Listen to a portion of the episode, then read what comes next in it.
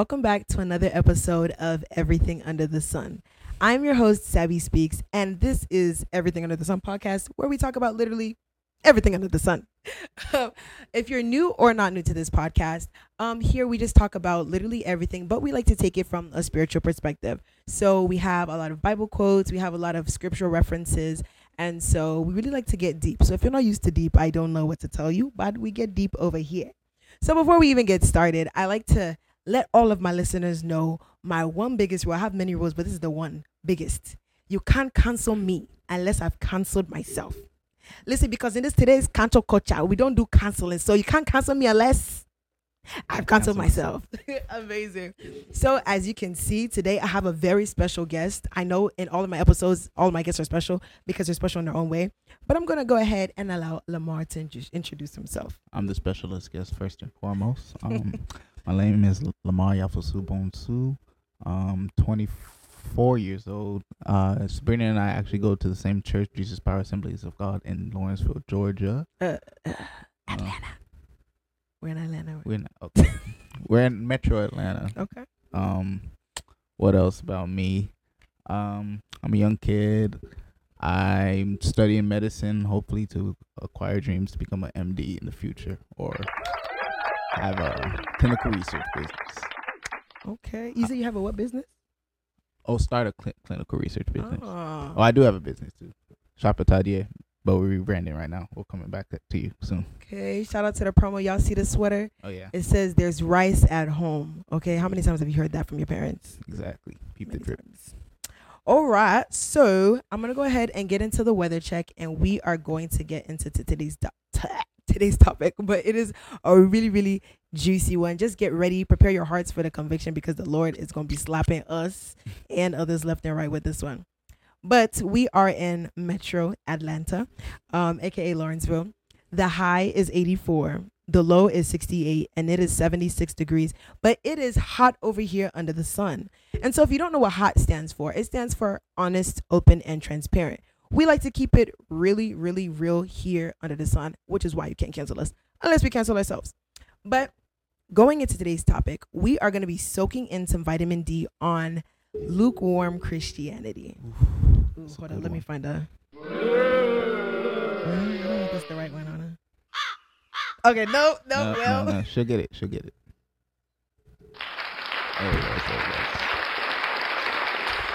So we're going to be talking about lukewarm Christianity because it's a thing that we are seeing a little bit more and more in 2023 um, within these last days, we could say. And so I'm actually going to ask you to define what lukewarm Christianity is.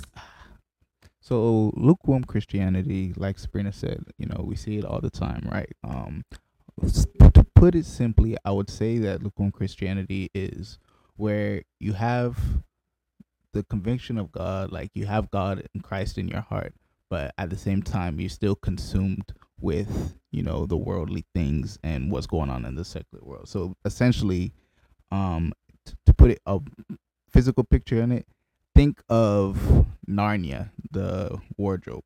You literally have one half of your body inside the wardrobe where it's the icy, that's the world, and then the bedroom is, you know, Christ and his holiness, and you're half and half in.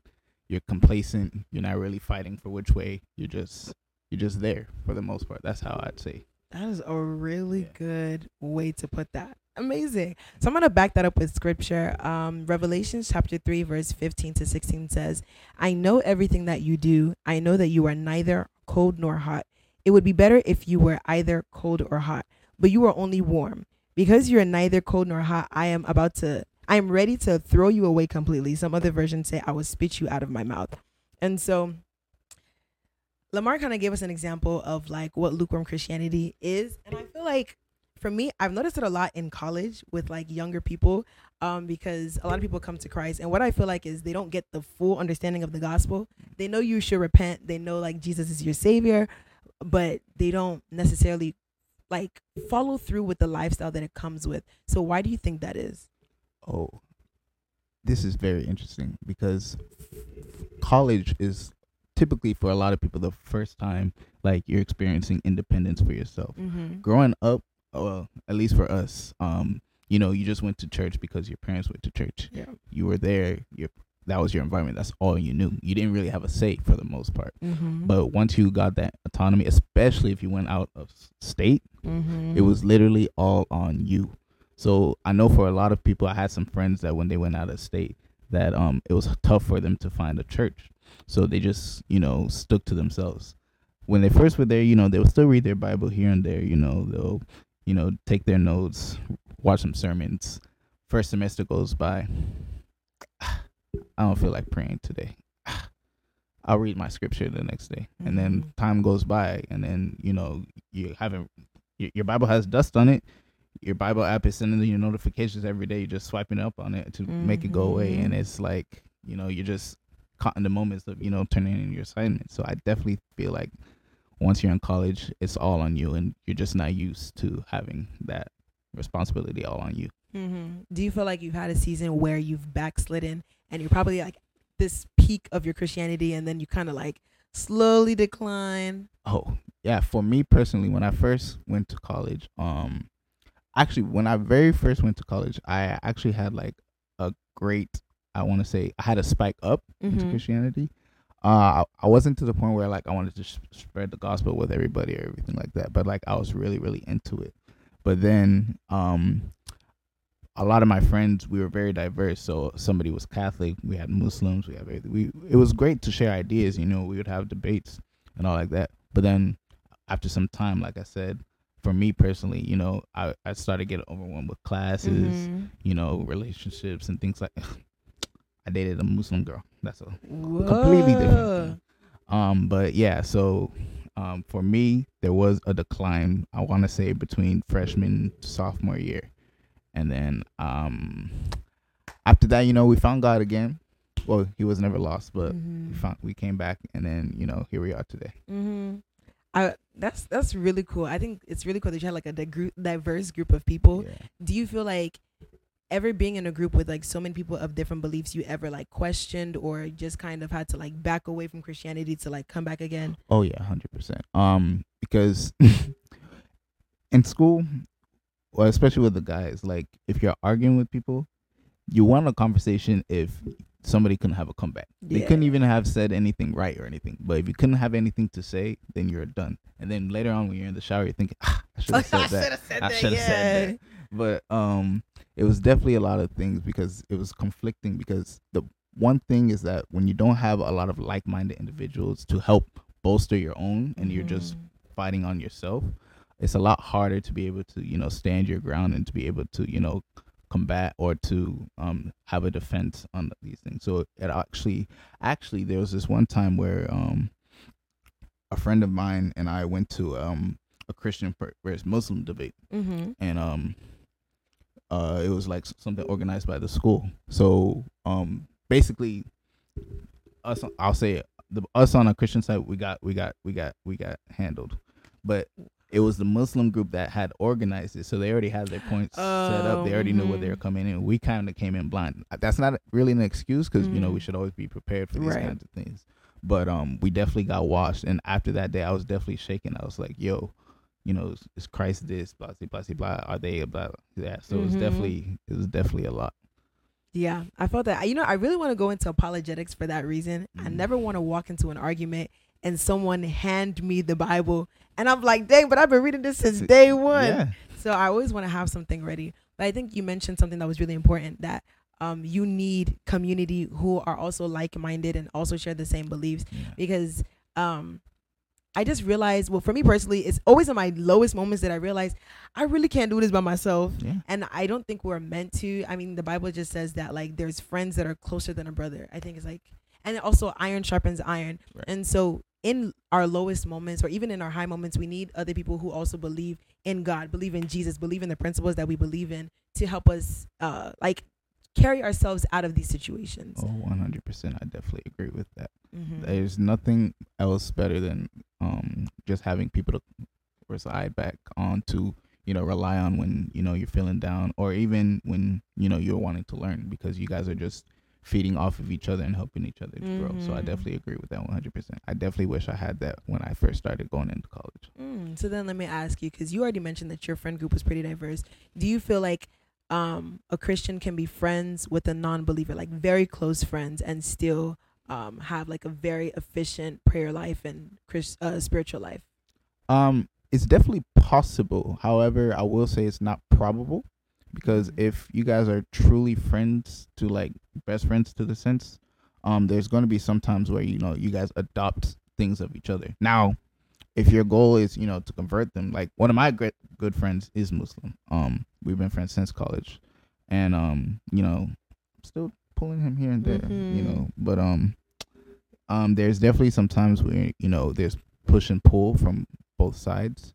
So I will say, like, if I had to offer any advice, if you did have like a group of people who were um on your back, because it, when you, for instance, I dated a girl of a different um religion, and man, that was that was definitely a, a case because um we did have some heated debates about it Mm-hmm. um and you know it always came into you know what are the kids going to be what is this going to be so like if both people are truly rooted in what they are um believing in and um have faith in it's it's not going to work out Mhm. somebody has to give at that point so Mm. you know um whether you give or she gives it's somebody has to give and it's it's it's just um going to end up to be at a point where both people are actually holding each other back from being where God truly intends them Mhm. and wanting to be. Yeah. If you don't mind me asking, what was like the main thing that you guys would like butt heads on when it came to like religion? Oh, our our Lord and Savior. oh my goodness, man! You know, because in the Quran, um, they they don't necessarily believe in the idea of they believe in the crucifixion, but they believe it in a different like way. So to Muslims in the Quran, it says that um, you know, Jesus didn't actually die on the cross. You know, Mm. he was replaced by somebody else. Um, and you know, God staged these this whole orchestration event to you know have the illusion that he rose and stuff like that. So, Mm. um, that obviously that's X from. By the way, it's not true. There's facts that you know he did die and rose again, but um, yeah, it was things like that. You know how the and um obviously they don't believe that Jesus is is God. So Mhm. there was definitely arguments about that because you know common um Muslim apologetics will often say you know tell me in the Bible where Jesus said I'm God Mhm. and you know we know jesus says i'm the alpha and the omega i'm the beginning and the end you know he's the faithful witness all these things that allude to Mhm. him being king so um though he doesn't say verbatim um they kind of try to use that against you. Mhm. um but you know god doesn't god is a almighty god. He doesn't need to say these things verbatim or he displays it in a way where you know actions speak louder than words in the first Mhm. point. So um there was definitely things like that where we would bicker heads and go back and forth. So and we're not together anymore so that's happened I do find that so interesting because I realize people always say Christianity and um Islam they're very alike oh very. in like a lot of our morals are the same. A lot of what you would find in scripture is literally the same. But I think one of the main differing things is we believe in Jesus Christ as the Son of God, Mhm. and they believe him as just an ordinary prophet. And it's interesting because I always hear this argument that all religions are the same. You guys all believe in the same thing. So what's the difference? Like, how do you know which one is true and which one is not? And the way I always like see it is like Christianity is the only religion that will tell you that Jesus is God, but we all have the same principles. And so Mhm. I just wonder if over time, like the principles remain the same, but the main truth that you need in order to get salvation is what was revoked from these other religions. Because if Christianity says, uh, be kind, do not steal, do not this, and Jesus is God, and every other religion says, be kind, do not steal, do not this, but Jesus was a prophet, but he wasn't God, people are going to find that like there's truth in that. And so Mhm. they cling to that, although it's not the 100% truth. yeah that's definitely true um it's true um because a lot of times when there's an absence of information or it's not even necessary conflicting information it's just that the information is presented in a different way. Like look at the gospels for example. You know on the account of uh, everybody finding jesus' tomb empty you know john will say one thing um mark will say a different thing. It's not necessarily two different things where like they contradict each other. It's Right. just that it's omission of certain things because it's different perspectives of certain things. Mhm. but at the end of the day jesus wasn't there and he rose again. So um there is a point to it begs the question of you know, are we all missing a piece of a puzzle, or does one have it right and everybody we have it right? Um, um, and um, you know, we're just trying to bicker between who has this particular piece right and left and Mhm. right. I think that's interesting. So, like, let's say, so tying it back to lukewarm Christianity, Mhm. Um, we mentioned that sometimes there are foundational pieces that are missing from these Christians, and so although they've received salvation of, of although they receive Jesus Christ as their Lord and Savior, they don't live as though they're for the kingdom. And I feel like one thing that we do lack in some churches is letting them know the principle, like key foundations of our faith. Mhm. Like, yes, you could believe Jesus was alive. A lot of people believe Jesus was alive, but they don't believe he was the Son of God.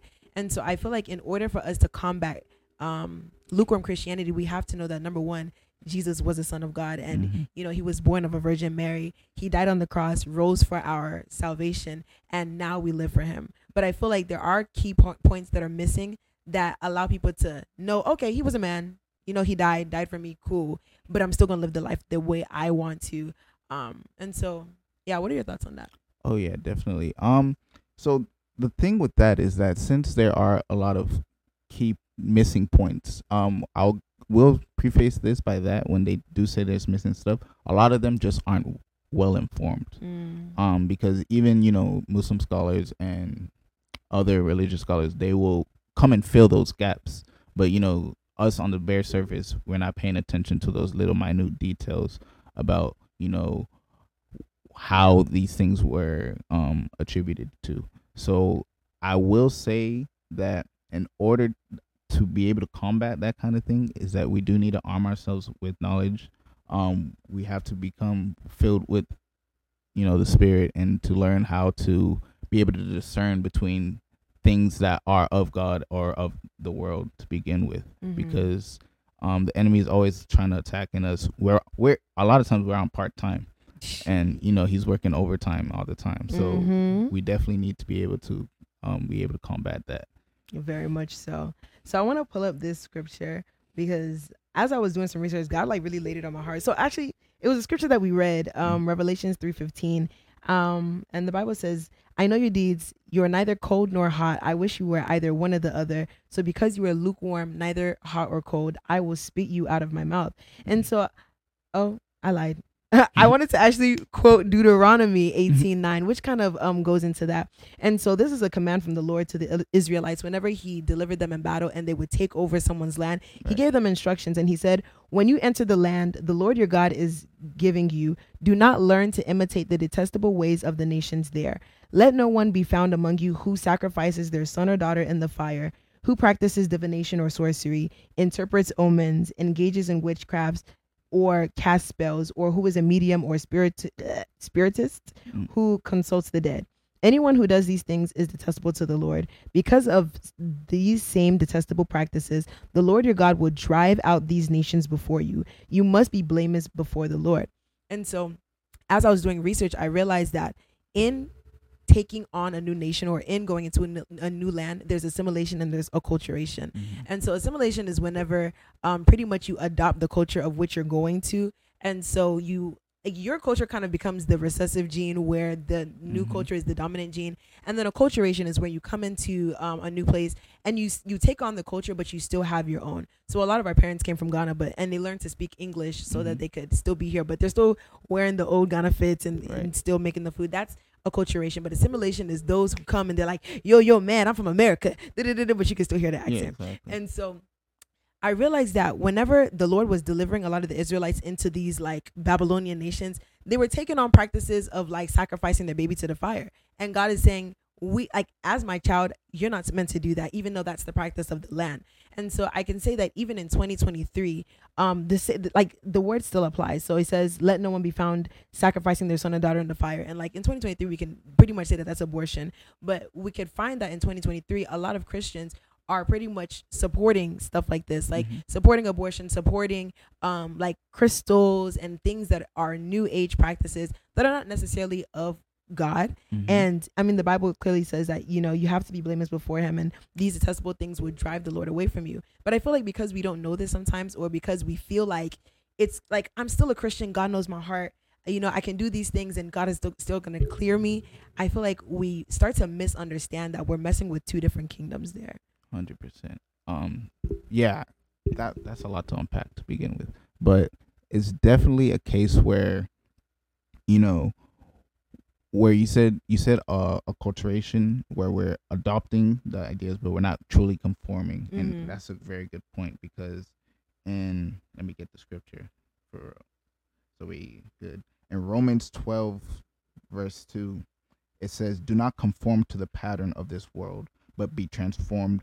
by the renewing of your mind. Then you will be able to test and approve what God's will is, his good, pleasing, and perfect will. So essentially, that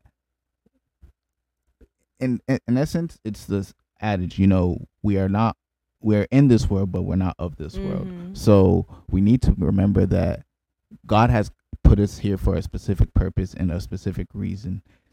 Though we're surrounded by these fires, He's given us the tools and the equipment to be able to combat these things, to be able to be aware that they're there, and He's given us the exact tools to be able to fight off of, of against it, and to be able to see, yo, like this is this isn't this isn't what we're this isn't what I represent. Like I know Mhm. you've heard that that real that that TikTok sound like what? um where it's like you know the person is doing something that he's they're not supposed to be doing and then um god will say like uh-uh no stop that that's not Mm. what i represent or something like that Wow. yeah so i think that that's um something we always have to keep in the back of our mind because it's it's very hard because you know since a lot of us were brought up into you know the culture of like you know i can say for us as africans you know everybody wants to you know um listen to rap you know go outside gang bang and stuff because it seems like it's cool and stuff but like you know you bring that to an african home they're gonna like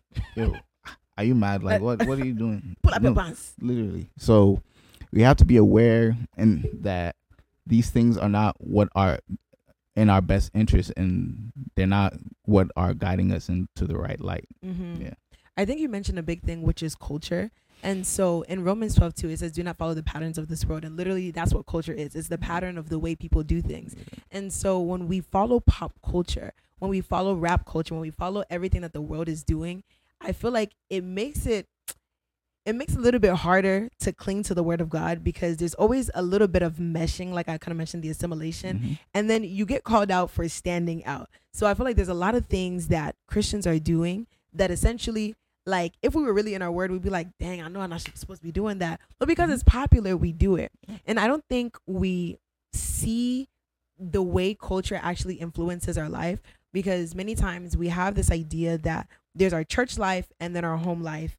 And usually, church, you got to act right, you know, put on your best. Mhm. And then when you go home, you can chill out, listen to your rap music, and do whatever, whatever, whatever, whatever. Yeah. But on social media, I realized, and you know, tune into the last episode about social media; it was really good. Mm-hmm. Um, I realize that social media has such an effect on us that it has an effect on the way that we think. It has an effect on the way that we dress, the music that we listen to, and we don't even realize that that's representing the culture of the world. And so, as it is really heavily influencing our lives, we're going back to the Word of God, and it seems so contrary to what we're doing because we're following the culture of the world when God is calling us to be separate. But it's Mhm. not always that easy, and it's not even easy to differentiate. Like, dang God, should I should I be wearing this? Should I not be wearing this? Should I be doing this? Because I I know Christians who are like, well, I have crystals, and God never convicted me, Mm. and so it's like, how do you even go about that? How do you balance the line between like, well, God didn't say anything to me about it. so that's definitely uh those things of like i'm not hearing a no so that must mean yes Mm-hmm. but um you have to keep in mind like these things um it's first of all it's it, it's there in the bible first of all first and foremost um and that's definitely the exact definition of what lukewarm christian is. Um essentially like you know you're still borrowing all these um activities these attributes that are from the world. You still want to be moving in that same pattern as you know the worldly people but you know god is convicting you and you're fit and that sense of guilt that heaviness in your chest that you're feeling that's god telling you like yo like get out of here. Like this is not what you want. Like the other day on tiktok i saw that you know they're they're opening up um a christian club and um Is it in Atlanta? yes it was in Atlanta Yeah. yeah so i was like okay so what does it look like and it's it's, it's literally what you imagine it to be like I think hookah was still there. Hey, hookah. Some um I don't I don't think any drinks were I didn't see any drinks, but I'm assuming drinks would be there as well too. Um and like the only thing that was that wasn't there, you know, they were just playing worship music and like literally they were trying to emulate it, but it wasn't exactly it. So they're like, I get a pass, right? Mhm. Because I'm I'm I'm I'm putting my toe in the water, but I'm not actually all the way in. So you told Mhm. me not to swim, so I'm just dipping it in. I'm trying to see how far I can get into it without, you know, angering you since and since nobody's yelling at me, I'm Mhm. not um I'm not I'm not feeling anything. So it definitely becomes a case where, you know, Christians nowadays that they have a lot of Jesus with them Mhm. for them to not truly enjoy the world, but Mhm. too much of the world to truly be happy with Jesus in Mhm. that sense. Would that. Mm, hold up, hold up, hold up, hold up. Hold up. Wow.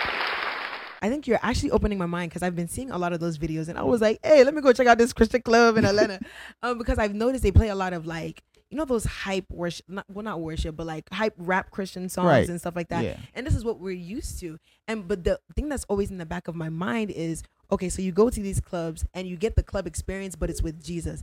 Is that bad? And sometimes I think like is it too much of the world with a drop of Jesus or is it like a healthy balance where those who are like transitioning from like hey man I was to go to the club but there's this Christian club. Let me like transition on my way to Christ. Like is it is it bad? Is it good? Is it is it something that God has called us to do? Or is it kind of like a back what do you call it? Like a instead of you to fully commit you're like taking like very small steps so you don't have to fully submit. Yeah, well, I guess for yeah, at that point you you are like you said taking baby steps into it.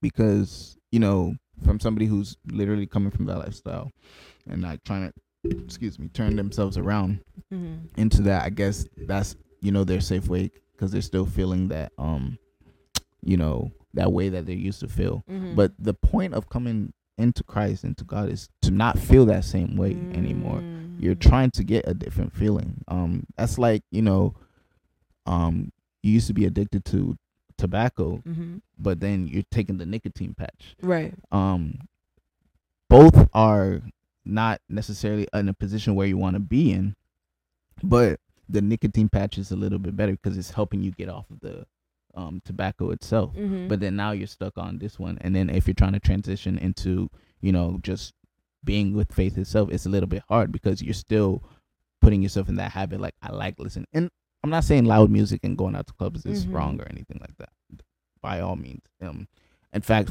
worship is more about like what is being said and not necessarily about where you're worshiping at because you know worship is with us to begin with Right. but if you're trying to come into a new life, I don't think you should be trying to stay as close as to your old life as you possibly can because it's kind of like you're contradicting yourself at that Mm. point. You are speaking facts, man. I try to. Wow. I think it's necessary sometimes to do the cold turkey route. Sometimes it's really hard, but Yeah. for me personally, I know myself. I'd rather do cold turkey than to like inch because I would drag my feet with it. Right. And so it's like I'd rather take a really cold ice bath than to keep, you know, warming up the water just to get that feel like, okay, I'm completely new, I'm completely different. hmm Wow. Yeah, hundred percent. no problem. So I want to actually refer to another scripture um where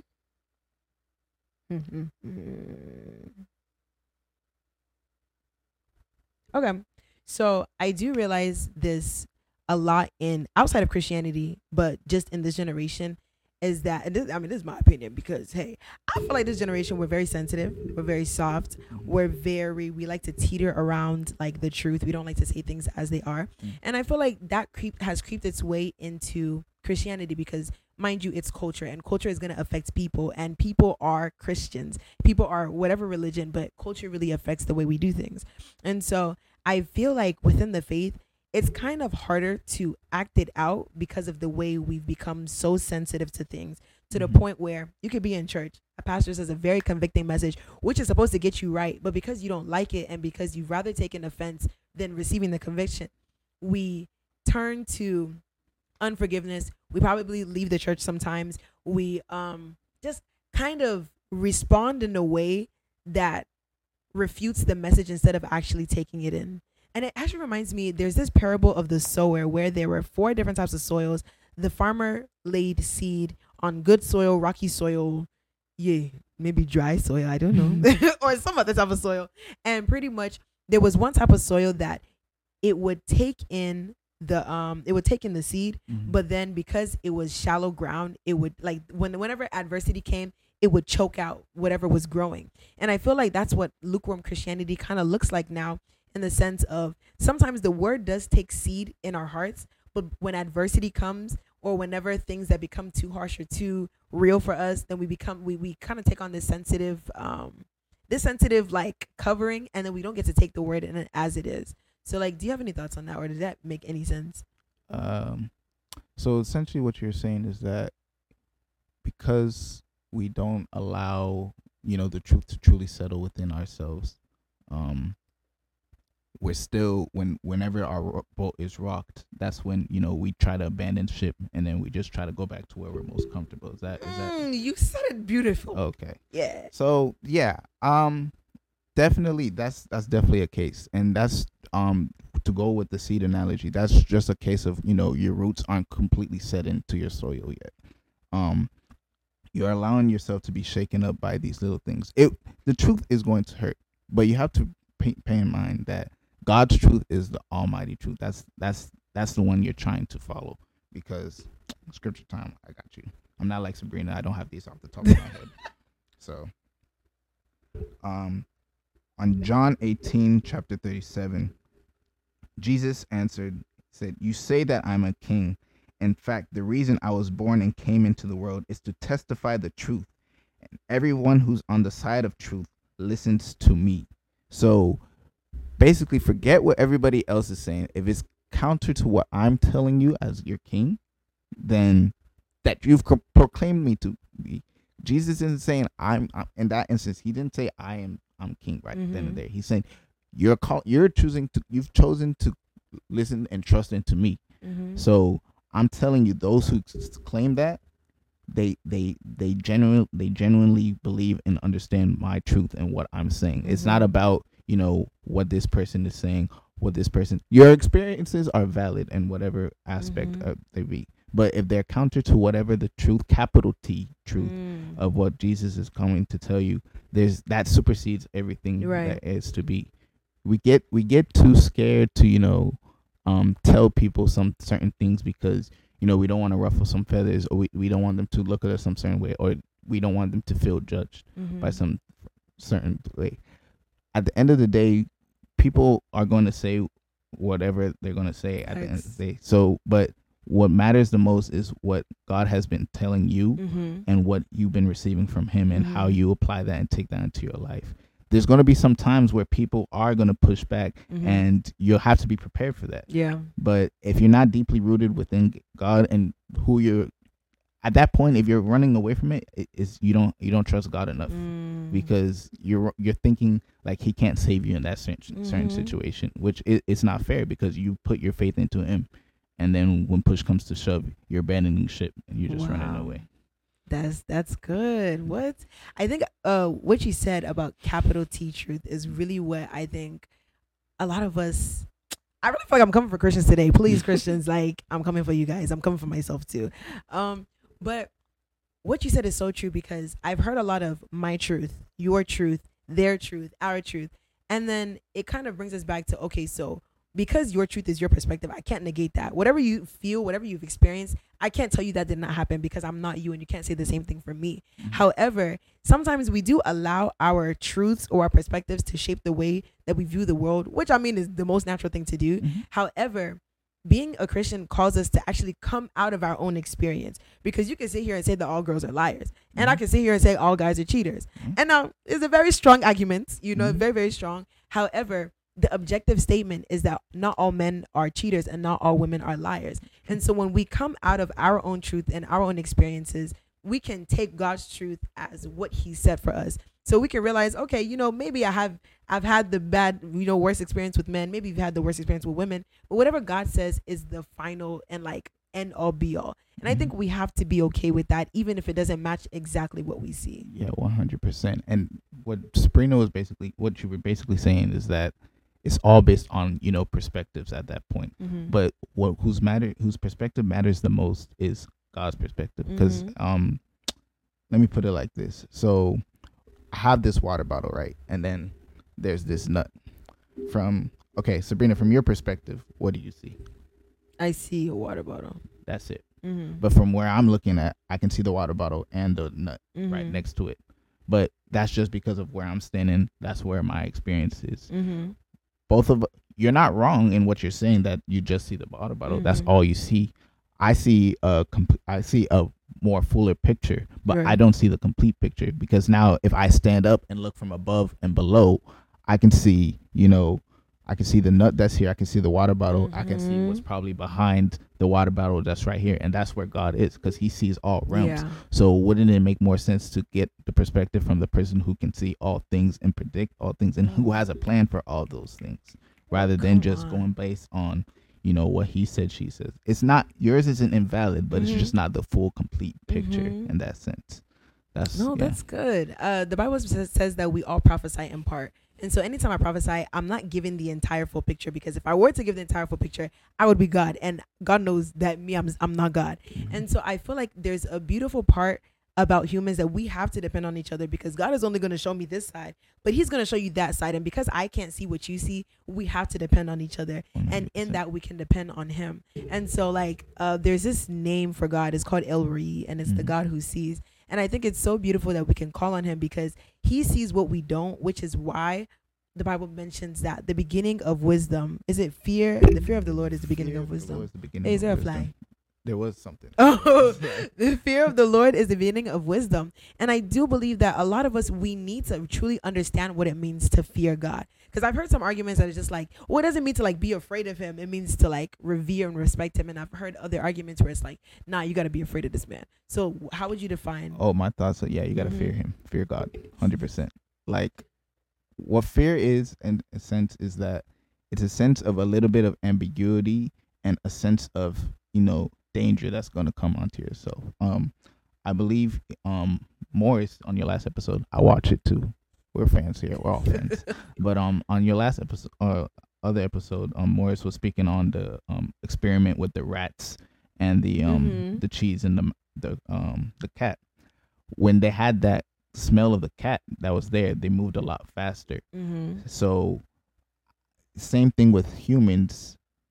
If we just if we know we as a Christian or any believer of faith, we Mhm. all expect a reward at the end of the day. Right. At- like after the end of this lifetime, right? But we'll we'll do we'll do a lot for some money. We'll do a lot for some, you know, we know something is coming coming, Mhm. you know, we'll run for it. But the moment we hear, you know, have you ever like seen a stray dog just booking at you? You just and you see it coming at you. The, you- the way the way the way your body like transforms itself in the way you're able to just you're running in a way that you never thought you could be able to do. You're Mhm. performing in different ways that you're never able to do. And like scientifically what's happening is that like your sympathetic nervous system is like injecting like um adrenaline into your body. That's Mhm. literally what your fight or flight or, or response is. It tells you like, you know, run or run away. Your eyes dilate, your blood vessels um dilate, everything is get bigger, you you smell better, you hear better, every, everything gets heightened Wow. 100% in order for you to achieve the best thing you can do. Now, granted, it's not supposed to last forever, Mm-hmm. but I do definitely think if like in our daily lives we can put that sense of fear with God in our daily lives, we have that sense of urgency to be able to do, you know, these things. If like if we we know that hell is there, Mm-hmm. but like, you know, back in the Old Testament days like you know, we knew that like if we did something wrong, like God's gonna strike us down like right here, right, now. right here, So, right now. Like that, and I think that's where, uh, like a kind of a divide is between our generation and ge- their generation. Mhm. Is that you know we didn't have that immediate, um, what's the word? that immediate negative reinforcement of God's wrath attacking us right then and there Mhm. is going to happen. But by the time it happens, it's too late, Mhm. and you know there's nothing for us to do. So we always naturally let ourselves know, like, yo, if I keep doing this, like, I'm, I'm not gonna go to heaven. I'm not gonna enter enter eternal life. Like, Mhm. let me let me. I don't want to burn. Mhm. Uh, we'll definitely. I think. No, I don't even think. I know that we're gonna start moving in ways that we never thought we were going to move. We're gonna be a lot less shy about you know opening up about God. We're gonna be a lot less um timid about you know trying to tell our friends like yo i don't want to do this because you know it's against what god is telling me to do Mhm. 100% so definitely f- a fear you, there's there's definitely respect there i'm not saying Mhm. like you know he's big bad um god like he doesn't he's he's at the end of the day he's still love Right. but same thing with like you know your parents like you know they'll beat you they'll do whatever they do um to you but at the end of the day you know you still say mommy i love you daddy i love you or whatever so exactly that. Oh my gosh! Every time I think of like fearing God, I think of like a black mom. Mm-hmm. yeah. it's like you have like that much respect that you're not gonna take them off because you know you're gonna like get popped, you're gonna get whooped. And I think that like what you said with our parents, we need to have that same mentality with God. I feel like grace allows us to like I think grace lets us off the hook a lot where God is very merciful, very kind. And sometimes, man, if God was African or if God was African parent, man, you would not even be alive to this day. But I think it's it's it's very good that we're able to still read the Old Testament and the New Testament. I know people are just like, well, if we have the New Testament, why do we need the Old? I do really feel like reading the Old Testament shows you what you're not getting Mm-hmm. because they got a lot of wrath, especially in the Old Testament. Like whenever I read the Old Testament, I be feeling like, dang God, like strike us down now because we are we, we're not doing what we're supposed to do. by this time we would have had like sis floods the meteors would, okay, all of us would have be having what do you call them? Them rashes, and everything. Oh man. And so I really like when I go into the New Testament, sometimes I'm like, man, God, you got soft on us. You gotta, you gotta punish like like Yeah. like you used to. I mean, thank God that he doesn't. But um, I do feel like the Old Testament is very necessary for us to know what God would have done versus his grace now. And so even with that being said, like God being wise in his own ways, I think the respect that we need to give him, it, we need to respect him a little bit more. I could say we need to put, put some respect on his name because 100%. that man has not struck you down for the thing that you did last night that you thought nobody saw you do. Mhm. He has not struck you down, but yet still his word is his word. And so I was doing some research and um, I don't know if you know Uzzah. Uh, Is it Uzzah or Uzzah? There was the Ark of the Covenant in the Bible that they used to carry. It was a large box, and then on the side of the box they had rings, and then they had holes that went through it so that they could carry the Ark of the Covenant. And so it was in Abinadab's house for so many years. He had two children, Uz- Uzzah, Uzzah, or and Ahio. Oh, I hope I'm saying these names right. And so um, King David wanted to do something special, throw a ceremony where um, they really honored God. So uh, King David told him to put it on a cart, a cart with like um, oxen that were gonna move it. So they put it on the cart, but the oxen stumbled and the Ark of the Covenant started shaking. So Uzzah tried to like save it Mhm. from falling. And as soon as he touched the Ark of the Covenant, he died. And the Bible says that the wrath of the Lord was against him because of his irreverent Mhm. act. And so a lot of people reading this are like, God, how dare you strike this man down for trying to save Say your something. covenant yeah and uh, your Ark of the Covenant. And so I really think that sometimes we look at things from a perspective in which we don't understand why God does a certain thing. Mhm. But God, at the end of the day, whether you were trying to save it, whether you were trying to clean it, God said, don't touch it. Mhm. And so, with that understanding and that respect that people had for God, they should know not to touch it. As a, I don't know what he was trying to do. Maybe he was curious. Maybe he was trying to save it. But then it also brought me back to the fact that King David disrespected God in the way that he was actually trying to um, honor him. Mhm. Because the Bible mentioned there's a way that you're actually supposed to hold the ark. You're supposed to hold the poles because your hands are not meant to touch it. Mhm. Um, if you go back to I think like First or Second Kings, there was a moment where Israel lost the battle. The Ark of Mhm. the Covenant was in um some type of enemy territory, and the king Dagon was bowing down to this Ark of the Covenant, and they kept bringing him up like, "Man, you're the king. You're not supposed to bow down to this Israel God." So they brought him back up. Next day, they found him worshiping it again. They said, "Man, you're a king. Don't be bowing down to this Israelite God." The third day, whenever he was bowing down to it, I think he was connected to it. His limbs were severed from his body. Mhm. Now that alone, I was like, God, if you ain't God, I don't know what else. Because for my limbs, my limbs to be severed from my body for just worshiping you, that's that's mad. That's Yeah. that's mad things. So they sent the Ark of the Covenant back, and when people looked inside the Ark, it, it said like seventy people died from just looking inside the Ark. And when I read these things, I'm like, dang God, you are really the shiznit out mm-hmm. here. like we need to respect him for who he is. And I think we need to understand that God is God. He's still a deity. He might not strike you down now, but man, hell is real. Yeah, your time is definitely gonna Oh come. my gosh. One hundred percent. And also too, a lot of people come and look at it like, how can he be a loving and just God if he if he can't, you know, decipher between somebody trying to help his covenant and things like that. But I the way I see it is that he's he's gonna if he says he's gonna do something, he's gonna do it. Mhm. 100 percent, no matter what. Because imagine he didn't um strike Uzzah down when he did that. Other people might say, "Oh, well then, if I do it this certain way, then maybe I won't get stricken down, right? Mhm. Because I'm playing it off." But what he said was final. At the end of the, it's his choice whether he decides to or not.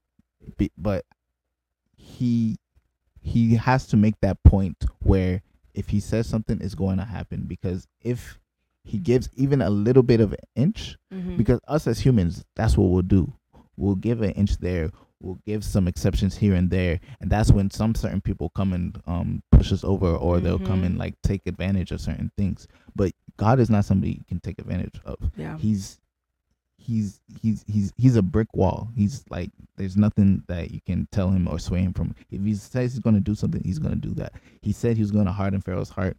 Pharaoh's heart was definitely hardened for moses even though he knew that there was a path that Mhm. because he knew what he was trying to attain at that Right. same time Right. We definitely need to respect God because his yeses are his yes and his no's are his no's. Now, you know, there are moments in the Bible where he is flexible with human beings, which I love. Like whenever he was on the mountain with um, Abraham, Abraham was like, okay, please, if there are 50 people, if there are 10 people, if there are five people, can you save them? And at the end of the day, God still stuck to his word. Mhm. And so, yes, he's he's as tough as a brick wall and he's so like sweet and uh and flexible like a flowing ocean. And I think we need to understand that there's multiple aspects of God. And so there are moments where he's just gonna be showing you straight discipline. He's gonna be like a soldier being like, Hey man, stop doing that. I'm not gonna even I'm not even gonna allow you to feel good while you're doing this. And there's other moments where he's just like, I'm gonna give you some grace and I'm gonna allow you to go through that. And so I do feel like we need to understand these different aspects of God. But tying back into even lukewarm Christianity, notice how David earlier in the other scriptures, the Bible mentioned there's a way to go about the Ark of the Covenant. Mhm. And David, in his own wisdom, wanted to honor God in a different way by putting it on a cart. God never said to put the Ark of the Covenant on a cart. And because of David trying to trying to honor God but do it his own way, Mhm. it led to Uzzah dying at the end Mhm. of the day. And he probably never saw that coming because nobody would have known that the, the donkey or the oxen would have stumbled. But it's like he tried to still honor God while doing it his own way. And I feel like we still do that in 2023 Mhm. we still do it where God, I love you, but I'm gonna still take this drink. You know what I'm saying? Yeah. God, I love you, and I'm not saying drinking is wrong, but there are moments where there's general conviction and then there's personal conviction. And so I never like sometimes I try not to tell people like this is right or wrong according to what I believe. I always try to bring it back to the scripture. Right. So the Bible doesn't say, you know, do not drink. Yeah. But there are moments where God will convict you as a person not to drink because your generational line is full of alcoholics. And God knows that Yeah. if you start drinking, you are going to follow that line. And so, although the Bible does say, you know, uh, drink but don't get drunk, for you, Yeah. God might be telling you, Ayo, no Casamigos, no tequila, no no margaritas, no nothing. Mhm. And so I think sometimes I try to understand where do you draw the line between general conviction and personal conviction? Oh, perfect. Like, um, I don't know the exact verse, but what you were saying was like, um, the Bible is saying that to do not be drunk with wine, but be filled with the Spirit. Mhm. So, in essence, allow the Holy Spirit to fill you and to consume you in those things where you're, um, and everything that you do, and that's what um will help allow you to see which way you're trying to fight. And I think your question was, um, how do we know if it's a general um conviction, Conviction, and personal. personal. Mhm. Um, one hundred percent. I think every lesson within the Bible is a general conviction. However, depending on the season that you're currently uh, living in in this thing, a personal conviction will come into you and let you know at a certain moment, yo, this th- what we're doing here, we got to do this, or I'm calling you to do this right here, right now Mhm.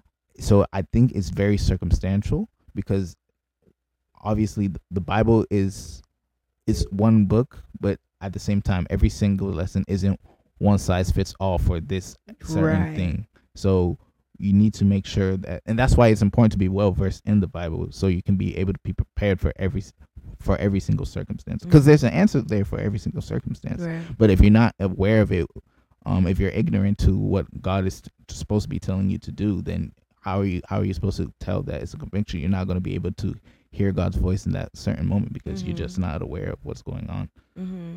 Uh, what you said there is very important, like having to be well versed in scripture, because God could use the same scripture, speak to you differently, speak to me differently Mhm. based off our own experiences, but yet still He's saying the same thing. He's saying, "Do not steal." So he's probably talking about some, "Don't steal somebody's girlfriend," telling me not to steal meat from the soup. But at the end of the day, it's "Do not steal," and so you speaking facts, man. No, hundred percent. And then to same thing. What you're saying is that um how our experiences affect like how we're learning.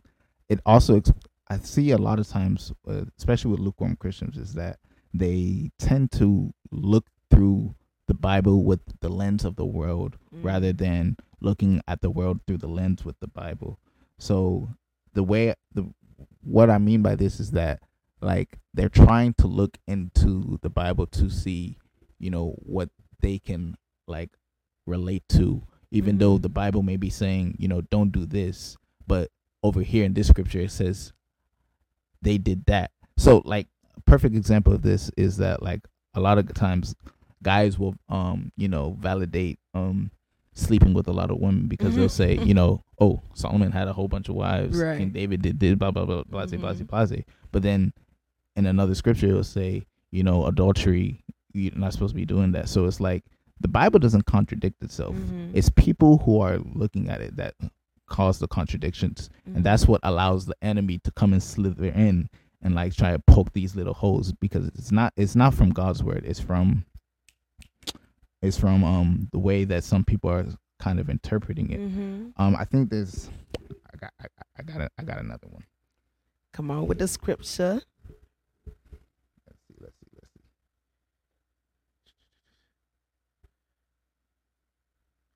see. So in First John four, um, verse five, they are all, they are from the world and therefore speak from the viewpoint of the world, and the world listens to them. Mm-hmm. So when you are trying to put yourself into put your views into the Bible that way, you're going to find other things that try to like aid in that. Like they're going to help bolster that ideology, whether it's your friends or something that you see online Mm-hmm. that's going to help you like, oh, it's saying it this way. Oh, I can I can live my life that way then because Mhm. you know I'll I'll just omit that little part from the Bible because you know that's how I'm feeling right then and there. Mhm. And what they call it in um psychology is called a confirmation bias.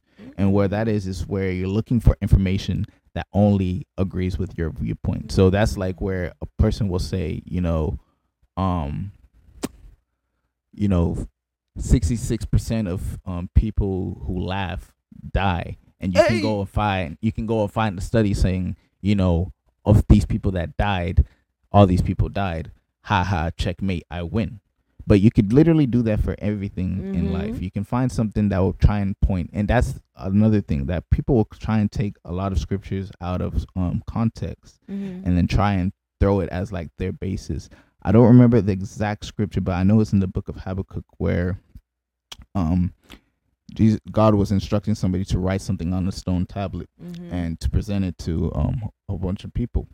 And so now people will now come and take that and say, "Oh, because they wrote something down, that means it's going to be life, like Mhm. 100% every single time." But that's that's not the case. And that that was a very specific circumstance where Mhm. God was telling somebody to do something very specific for a specific purpose. right. But you can't come and take that and say, "Oh, let me come and write this here and there and you know, everything in my life is just gonna happen because I've written it down. It's Mhm. happened in the Bible, so it should it's supposed to happen to me too, right? Right. No, no, no. That's a huge thing. I think that happens. People take scripture out of context, and then Mhm. when it doesn't work or when it doesn't apply, then they're like, "God, like, what's going on? Are you even God? Is this even the voice that?" Da, da, da, da? Mhm. And I feel like, especially with like New Age practices, where it's like manifesting, write this down three times, spin around, blow a whistle, and then it's gonna happen. I'm like, okay, come on now.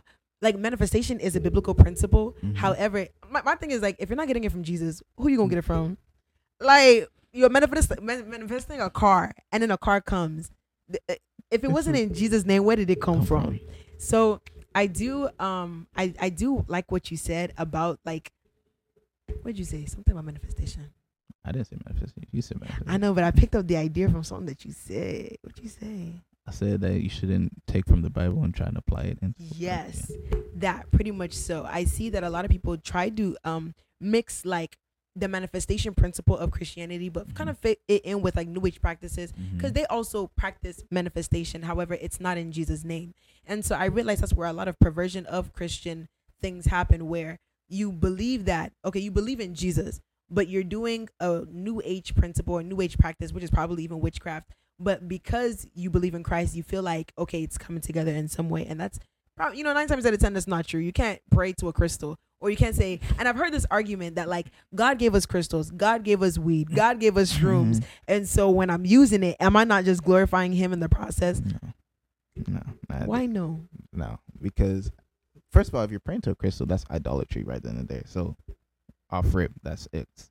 And um, though God created this world and everything in it, the uses of certain things, um, that's all on you, 100 percent, because He gave us that free will for a reason.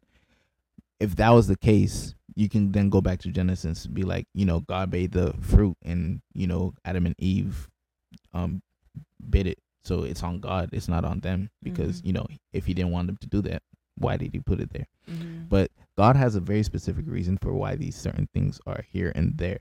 So if He's telling you not to do something, not to touch something, and you're still going out of your way, whether you're deceived or somebody has pushed you, or you know you just you know, hey, hey man, forget about it. I'm gonna just do this and live with it tomorrow Right. um that's that's still completely on you because like i said god is not a dominion god he's not over here playing puppet master with every single Right. one of us he's leaving it up to you and even still he gives the choice of us choosing to come to him up to us as well too so that's yeah that's all i can say on that Yeah, that's pretty good. i try I mean, I don't have anything else to say. I mean, do you have any questions for me or like any experiences you want to share about lukewarm Christianity? Um, any questions for you or experiences? I will ask you. I guess. I guess for you, when when where would you say that being a lukewarm Christian is like you're either in it or you're not in it, or is it like you have lukewarm Christian tendencies and you can come like they come they come in flashes or something like that? That Are you makes sense speaking generally or like me personally? for you personally. Okay, so your question is So like, is it black and white? Like, I'm a lukewarm Christian, or I'm a I'm I'm fire for God, or is it like I'm on fire for God, but like there's still flashes of lukewarm Christian tendencies in me here and there because you know I'm human. Yeah. I would say the latter for me personally. Um, I do feel like there's like the state of being lukewarm where it's just like in everything that you do, it's just very lukewarm. Mhm. Versus you still have those tendencies where you're like on the rise, like, oh yeah, I'm doing this and this and this for God, but you know, I'm not as consistent as I need to be in like reading my word. And I feel like that's where I'm at. Um, where like my whole life, like the way I live my life, it glorifies God. So sometimes I'm Mhm. like, from the from the clothes that I wear to the food that I eat to the time that I do certain things, I'm always asking God, like, okay, God, this, this, and this. So He's involved in my everyday life, but then He's like, okay, we ready to get into that word, and like I'm under the covers, and I'm like, Mhm. yeah, God, I got you, and then I fall asleep, and this would happen like days and days and days and days, but yet still I'm still like interacting with Him, and so I feel like I usually, hey, am I contradicting myself?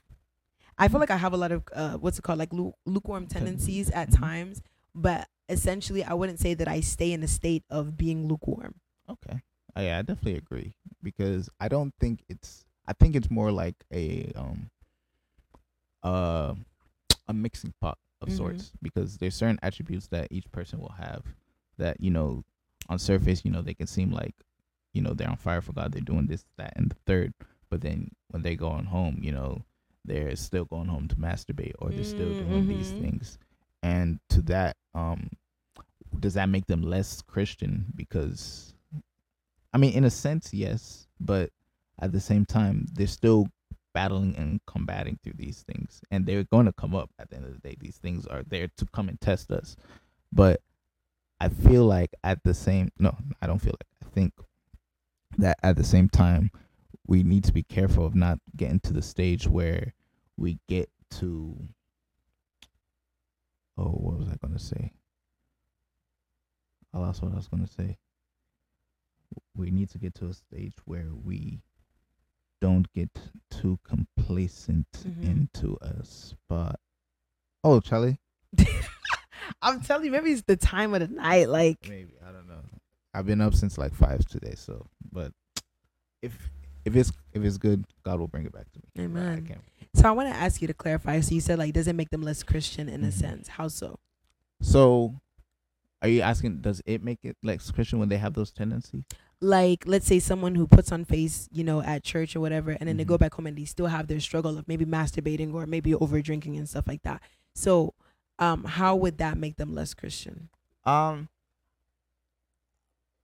I would say it not less that, that maybe that was a bad word, but less than what they are trying either trying to attain to be or trying to Mhm. act like they are. Right. Because they're presenting themselves like you know they're this that they're on a moral high ground to tell people this that and the third but then you know they're still, dealing with their own virtues and vices Right.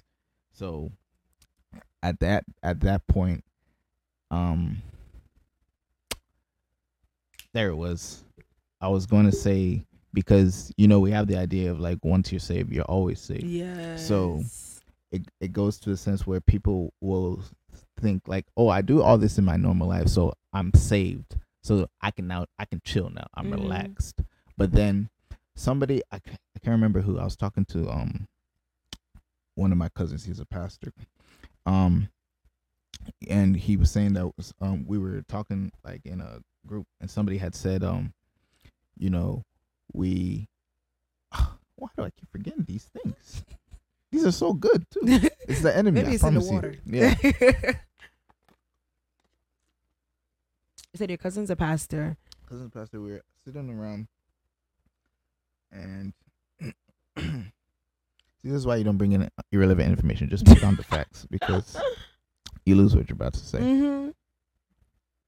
If, if it comes back, it comes If it back. okay, yeah, no, no, no. I feel you. It happens all the time, literally. Literally, yeah. Just, just fair one. I don't usually talk. This is actually the most I've ever talked like at once. I don't usually talk. You I don't usually, really like just talk, talk, talk. No, no, no. I usually like these things I listen to, so it's like I just like to listen. Mhm. So actually hearing this back, I'm actually going to cringe because I don't like hearing my voice. But no, most people are like that. But you know, it's funny because sometimes I'm sitting here and I'm just like spewing out, and I'm like, that didn't make no sense. Then when I watch it, I'm like, oh, that made sense. so yeah, spitting hot fire, spitting hot fire. Hot fire. Yeah. Um, there was another question I wanted to ask you though, but um, for you, excuse me. Oh, I guess I guess when we first started, we didn't really talk about it, but like, you know how Revelation says, you know, I wish you were either hot or I wish you were either cold, so that um, you know, I may use you, blase, blase, blase. So to you, what does that mean? The hot and the cold. What would you say that means to you? I feel like God is saying either you're gonna be a Christian or not. Like Mm. either you're gonna be my child and abide by my rules in my kingdom, or you're gonna define me and let it be that clear. But don't don't be pretending that you're for me while you're still, you know, with the Mhm. enemy. Because I think throughout Scripture, the way that God defines our relationship. Sorry for the interruption, but uh, the way that the Bible describes our relationship with God is like a marriage, and Mhm. so. I love this. I don't even know where it is. I'm probably gonna put it on the video. Mm. God gets very graphic where he says like you've cheated on me with those Egyptian with the big genitals and stuff Mhm. like that. And what he was doing was describing how the Israelites over and over were cheating on him with these other gods and um, the detestable practices. And so whenever I, I the Bible describes a relationship with God as a marriage, I always understand that whenever we are teetering on the line, it's like, okay, I'm married to you, Jesus, but I'm kind of cheating on you with this Babylonian spirit. Like I'm kind of doing things that I'm not supposed to do, things that you're not going to be proud of. And he's like, I'd rather you be married to me or you're not going to be my, my wife. I think that's that's the way I see it. So either you're for me or you're against me. Don't don't don't play the line. Interesting. I actually have a little bit of a different take on that. Mhm. Um, so the way I see it is that they're kind of like two heads of the same coin. Um, in the sense that for being either hot or cold, you're you have different properties in each. Both both of them are Christians in a sense, but because based on what you're saying, you said that like the code was like you know you don't you don't care for God. You're just you're just doing your own thing, and then obviously the hot is like you know I'm hot on God. I'm on fire for Him. Mm-hmm. But I definitely think that it's important to look at you know the context in terms of like the whole Bible because obviously God desires for everybody to come onto Him. Right. So for Him to say like I would rather you just not be anything at that point, it kind of contradicts um what He kind of teaches. So I guess from a holistic biblical standpoint, if we take it like literally, mm-hmm. you know, hot water, you know, we can use it to make tea. We can use it for like hot bath. It's soothing Mhm. for us and all these things. But then if it's cold water, it's refreshing. It can help chill things. It can it has it has its own purpose too, because um in the in the verse um God, um God is talking to um the church of it starts with an L. I think I have it too. Don't bark at me, please. Hilarious. Yeah, we have a special guest. He hates me, by the way, guys. All day I've been trying to be friends with him, but he was not having it. But that's okay. I have a You got word dog. for us, Fendi? What is the Lord saying to you? Um, the Church of Laodicea, and above it was the um was Hierapolis and Colossae. So in Hierapolis they had hot springs where you know they were known for having like rejuvenating properties. They healed, you know, you could bathe in it and all these Mhm. things. And then Colossae, um, that's where you had the cold springs. Everything was chilled. Everything was fresh over there. But by the time there was a um aqueduct that led to La- Laodicea, which is the lukewarm city, Mhm. where by the time the waters from both sides reached that side, um, the water had become filthy. It, you know, it was lukewarm. They couldn't they couldn't do anything with it because it was just so disgusting. Yeah. So I think that's kind of more of the route that, um, and that, that that's seeing that's the beautiful thing about this guys because both of us, you know, we're having this conversation. We're both Christians in our own right, but we're Mhm. still seeing the Bible in a different way. Mhm. But it's still the same scripture, right? So I think that's the beautiful thing about wait, so in that, what would you say is the hot and what would you say is the cold? in like real life. Yeah. So it it really just depends. Um, I would say this the hot one is like you know on fire, you know, for God and everything like that. But at the same time, being cold doesn't necessarily mean that you know you're cold from God. But it could just mean that you know you're a bit more low key with it, but you're still praising God in some certain rights. It's not necessarily. It's. I don't think it's necessarily for us to stick on the actual hot and cold but it's more a sense that like both hot water and cold water has a purpose Mhm. and they can both be used if that makes sense Mm. Okay, so I'm trying to conceptualize. Okay, so we have hot, cold, but then lukewarm is in the middle. Mhm. So how would lukewarm be in the middle of? Because okay, what you're explaining is like Mhm. being hot is like being on fire for God. You're loud about it and stuff like that, Mhm. right? Being cold is like still being for God, but you're like more on the chill side. not necessarily th- that, that was just my personal example Mm-hmm. the main the main point was that like and like a real life example the cold water could still potentially be the person that's hot on god for um for all it means if like we're looking at it for taking the um analogy very very literally the hot and Mhm. cold but essentially what my point was just saying like cold water has its purpose Mm-hmm. and hot water has its purpose so translating it over into um the real world is that you know you can still you can evangelize as a pastor but at the same time you could also evangelize as you know a homeless person just Mhm. being on the street so i think it plays in the sense that like god can literally use anybody Mm. at any time if that if that kind of makes sense Interesting. yeah Okay, so then my question being like that hot being on one side of the spectrum and cold being on another side of the spectrum, how does lukewarm fit into the middle of that? So in the uh and that's th- another thing too. So since it's not necessarily a spectrum, Mm-hmm. it's kind of like because of these attributes, they they kind of all right. Let's let's say think of it like as a T-bone at top, Mm-hmm. and then if you're not really cold, you're not really hot, and you just let it subside, and it goes down to the Mhm. bottom, and it's sitting and it's settling. Wow. That's that's where the lukewarm is because you're not you're not using anything from the hot side, you're not using anything from the cold side, and it's just coming down, and nothing nothing can be used at all. That, That's that a very sense. interesting take. I've never heard that before. Uh, Okay, different perspectives, Yeah. versatility. We love it. mm. Okay, well, do you have any lasting words to the soakers of vitamin D? Um, I love y'all. I appreciate Sabrina for bringing me on here. It was fun. Um, fun fact about me: I actually kind of detest podcasts because people just say anything on here, and some people shouldn't be like saying anything. Sabrina so far hasn't said anything too too Yes. crucifying yet, but like she says, she's the only one that can cancel her anyway, so I can't do anything about it. But I had a lot of fun. It was very insightful. I learned a lot. Um, I hope you guys learned a lot as well too, and I hope I can probably come back for another episode. You know, yeah. if if you guys like me, if she likes me. yeah. Give us a last piece of wisdom. A last piece of wisdom. Um, since our we're talking about lukewarm, um, don't stay complacent. Don't be indifferent about where you are. Um, always strive to try and do something. That doesn't mean just stay busy. Um, be deliberate in what you're doing. Have a goal for what you're trying to do.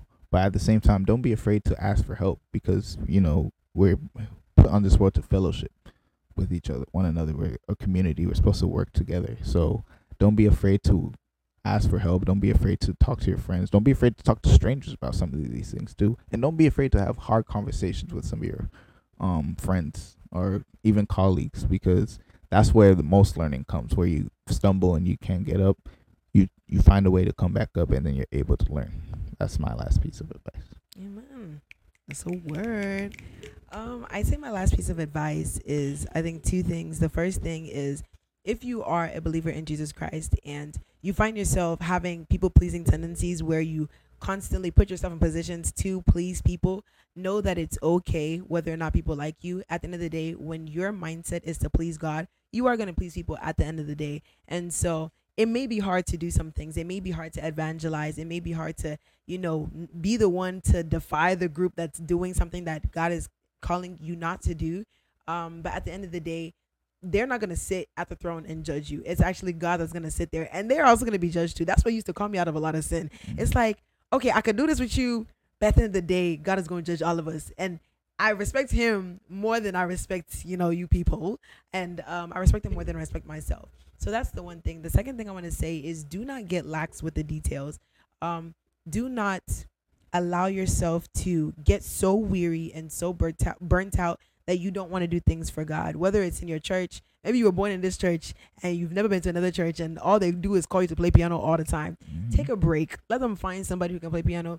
Take a break so that you can truly love to do for god. Because the bible does say that we get tired but those who trust in the lord they would um yeah what is it? Mount up on wings like eagles. They will uh, soar. They will run and not get weary. They will walk and not grow faint. But you will get tired and so in moments where you are tired turn to god so you do not become a lukewarm christian because it's so easy it's so easy It's to become easy. lukewarm if you leave tea there it's literally going to get warm so you have to do the work and being intentional and reheating yourself and so that's it from me. I really appreciate you coming on here, Lamar. I'm telling you, Lamar was really intentional about coming on this podcast, talking about some he he detests podcasts. Detest. No, I just felt the type of way because she asked some other people first since I was the first one. Okay, so we're not gonna get into personal business, you know what I'm saying? So I just really appreciate you for coming on here.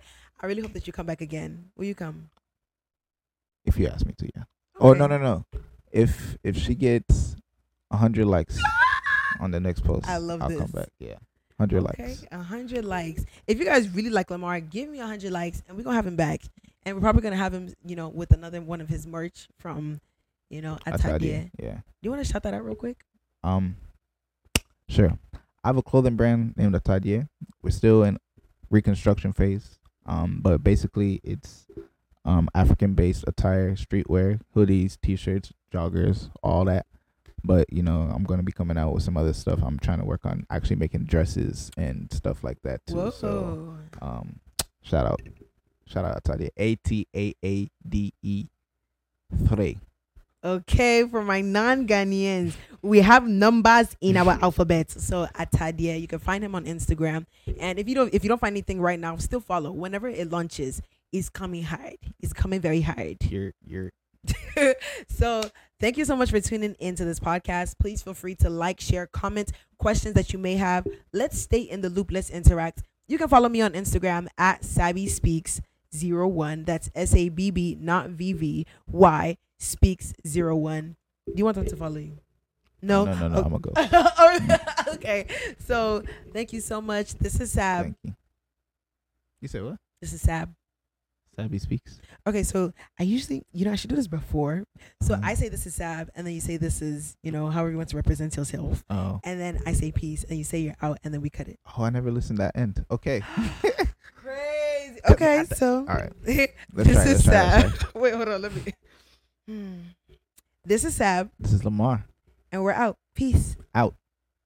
Oh, look what you did there. That was good. Yeah.